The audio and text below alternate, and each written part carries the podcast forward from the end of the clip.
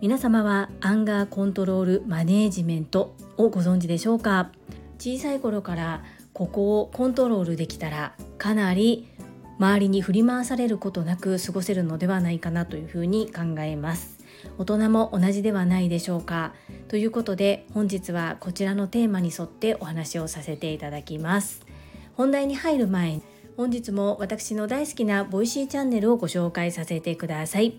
株式会社新規開拓代表取締役社長朝倉千恵子先生がパーソナリティを務めておられる「世界はあなたの仕事でできている」昨日は「自分磨きは心磨き」というタイトルでお話ししてくださいました。一生学び一生成長ということで朝倉千恵子先生は常に学びを深めておられます。そんな中先日受講された講座の中で学ばれたことをアウトプットしてくださっているのですがその中で特に私の胸に刺さった言葉をいくつかご紹介させていただきます。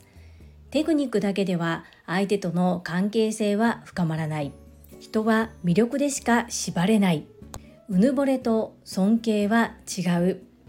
明確な目標が明確な結果を生む。目標を持つことが大切で紙に書き毎日確認をする。そうすると心と体が動き出す。成功イコール失敗の連続。失敗は失敗ではなく挑戦の証毎日ワクワクご機嫌に生きることが大切。いかがでしょうか？とても前向きになるプラスの言葉ばかりではないですか？昨日の配信 URL を概要欄に貼らせていただきます。ぜひ朝倉千恵子先生の声で最初から最後まで聞いてみてください。そしていつも文字起こしをしてくださっているベックさんのブログも一緒に掲載しておりますので目と耳で上質な情報をインプットしてみてください。どうぞよろしくお願いいたします。そんなこんなで本日のテーマアンガーコントロールマネージメントってなーにということでお話をさせていただきます。スタンド FM リスナーの皆様はアンガーコントロールマネージメントという言葉を聞いたことはありますでしょうか？私は聞いたことがあります。ですがあまり詳しくは知りません。ということで説明をさせていただきます。怒りに振り回されるのではなく現状や必要に応じて怒りを適切にコントロールしうまく付き合っていけるようにするための心理教育トレーニング法のことをアンガーマネジメントと言います。実はこちら私の息子次男小学校4年生のりんちゃんが発達障害グレーゾーンの子で療育ということで法学等デイサービスに通っております。本来ならば月に10回受けることができるという許可をいただいてはいるんですが今通っている事業所では空きがなく月に2回だけ通わせていただいております。ですがこういった新たな療育っていうのがありまして繊細で敏感な子たちが世の中に出ていく時にどうやって自分の感情をコントロールして少しでも過ごしやすく生きていくのかということを実践行動するための講座のようなものとなっております。普段は療育に伺うと親は外に出て子供と先生たちだけで療育を受けるので見学することはできるんですが普段どんな風な療育を受けているのかっていうことを親がじっくり1から10まで見ることはできません。ですが今回のこの講座っていうのは臨床発達心理士によるソーシャルスキルトレーニングを開催してくださるんですけれども子どもたちと臨床発達心理士による対応っていうものを親は離れた部屋からモニターで様子を伺うというような内容です。そして親も実際に子供がこういう状態になった時はこう接するというようなことを学びます。今回参加は自由だったものの手を挙げて参加しますと言ってみてよかったなというふうに思います。こちらのトレーニングを受講させていただくにあたり2つに分けて具体的に説明をさせていただきます。1つ目はどういった子に向いているのか。どういった子がやると効果が出るのか。というところ。2つ目は実際にどのようなことをするの？ということです。まず1つ目のどういった子にこのトレーニングをすると効果的なのかということです。1お話が一方的人の話が聞けない。2衝動性があり席に座っていられない。3自分の思いや他人との折り合いのつけ方がわからず苛立ってしまう。4自分の中にある気持ちを言葉や態度で他人にうまく伝えることができない。最後に5番目感覚過敏のため本人も気づかないうちに周囲の音や光のストレスなどを蓄積させてしまうなどのお子様のソーシャルスキルや怒りのコントロールについて困っている方が対象というふうなことになっています。我が家の場合はそうですね割と当てはまります。だから進めてくださったんだと思います。ではそれらを克服するために実際どんなことをするのかなんですが大きく分けて3つあるみたいです。1つ目絵カード。2つ目すごろくや人生ゲームなどのテーブルゲーム。3つ目ワークシートというふうになっています。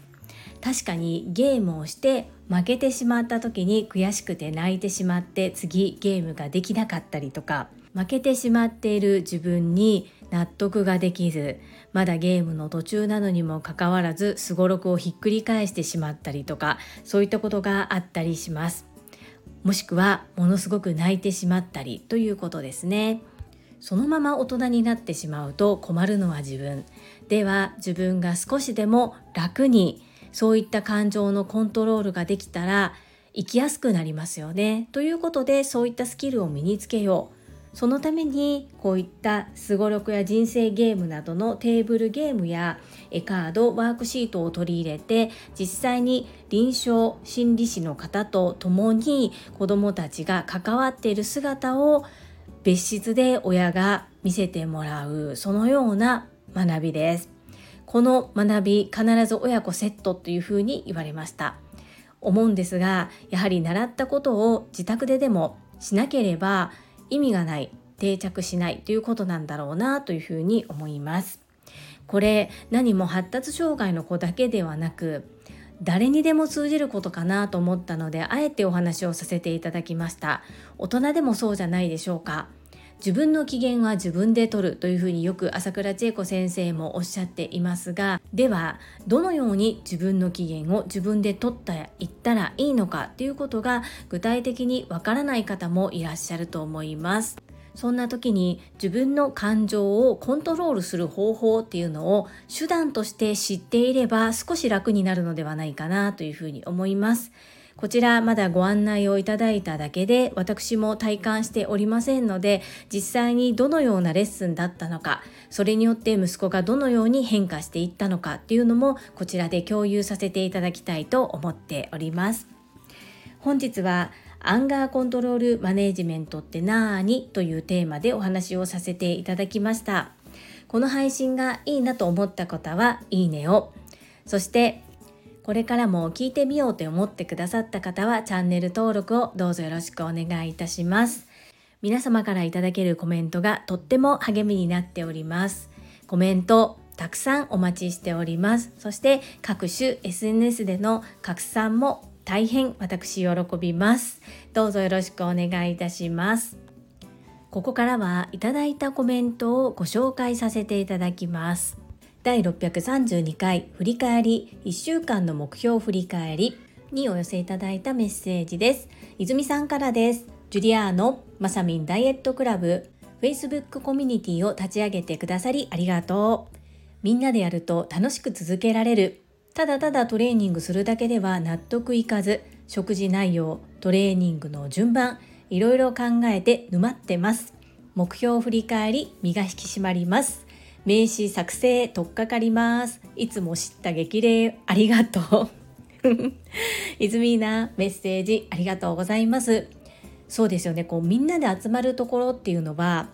Facebook すごく向いてるなというふうに思っています。そしてコミュニティ。私も高尾さんもまさみんもまだまだ全然慣れていないんですけれども皆様が温かく見守ってくださるので本当にいろいろと挑戦できてありがたい環境だなというふうに思います。そしてやはりこうみんなが見てるからちょっとお菓子やめとこうとか報告しなければならない体重計に乗らないといけない。だからもうあと10分歩いてみようなどそういったモチベーションにもつながるので本当に作ってよかったなというふうに思います。やっぱりこの承認空間本当にありがたい環境だなというふうに思います。そしてストイックなイズミーナは食事トレーニング本当にいろいろと考えて行っておられますよね。順調だなというふうに拝見しております。素晴らしいです。そしてはい目標振り返りは自分で自分にも鞭を打っています。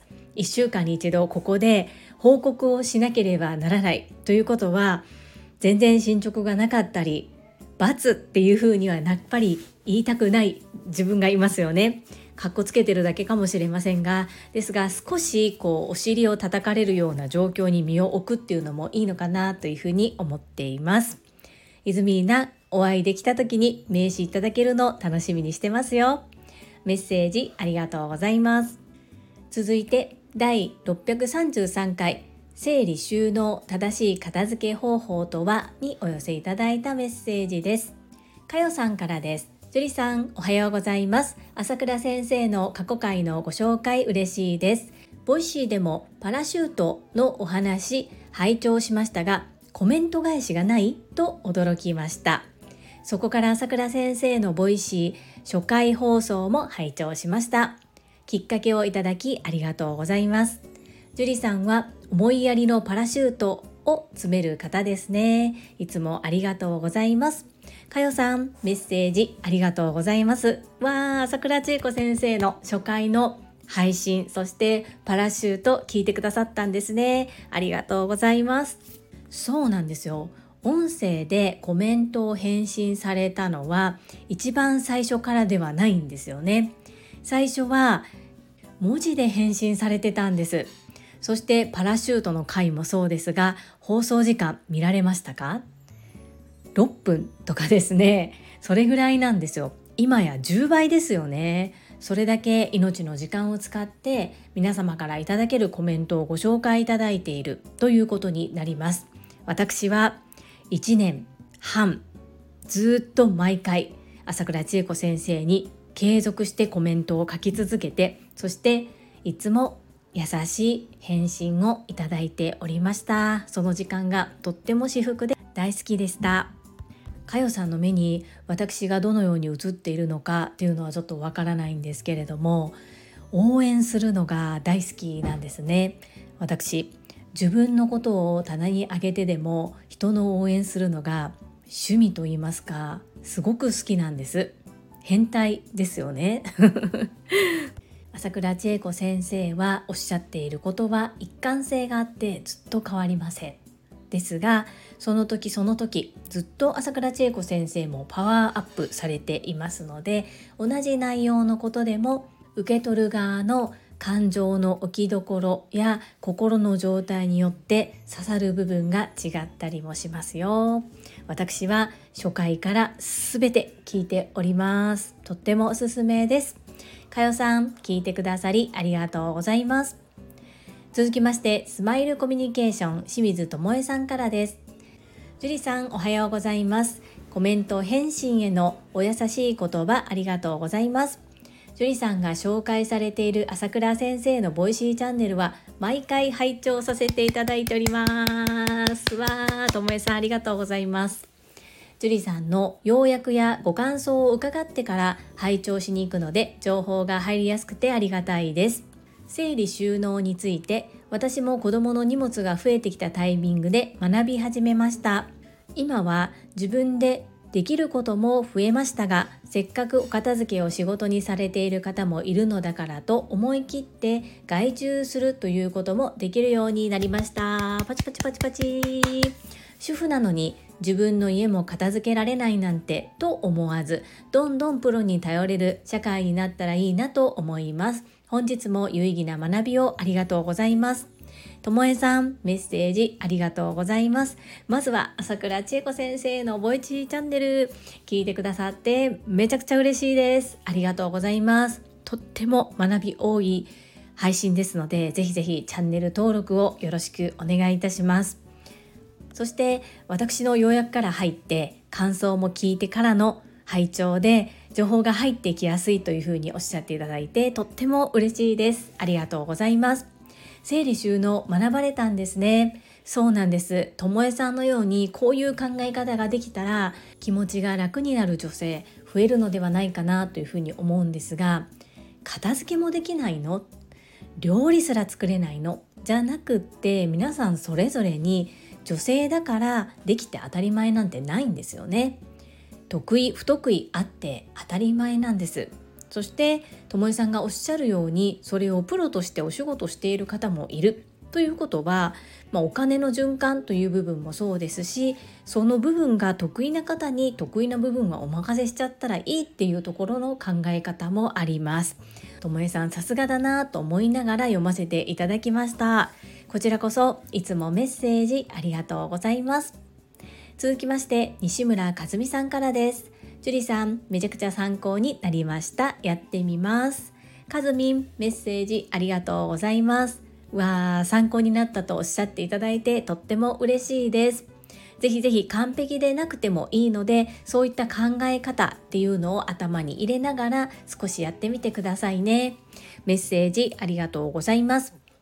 最後に泉さんからです。ジュリアーノパラシュートのお話ありがとうございます。朝倉先生に出会って生き方が180度変わりました。仲間とも出会えて感謝です。片付けのメソッドありがとう。私は思いっきり先日洋服を捨てまくり、来年の冬ドキドキしているよ、笑い。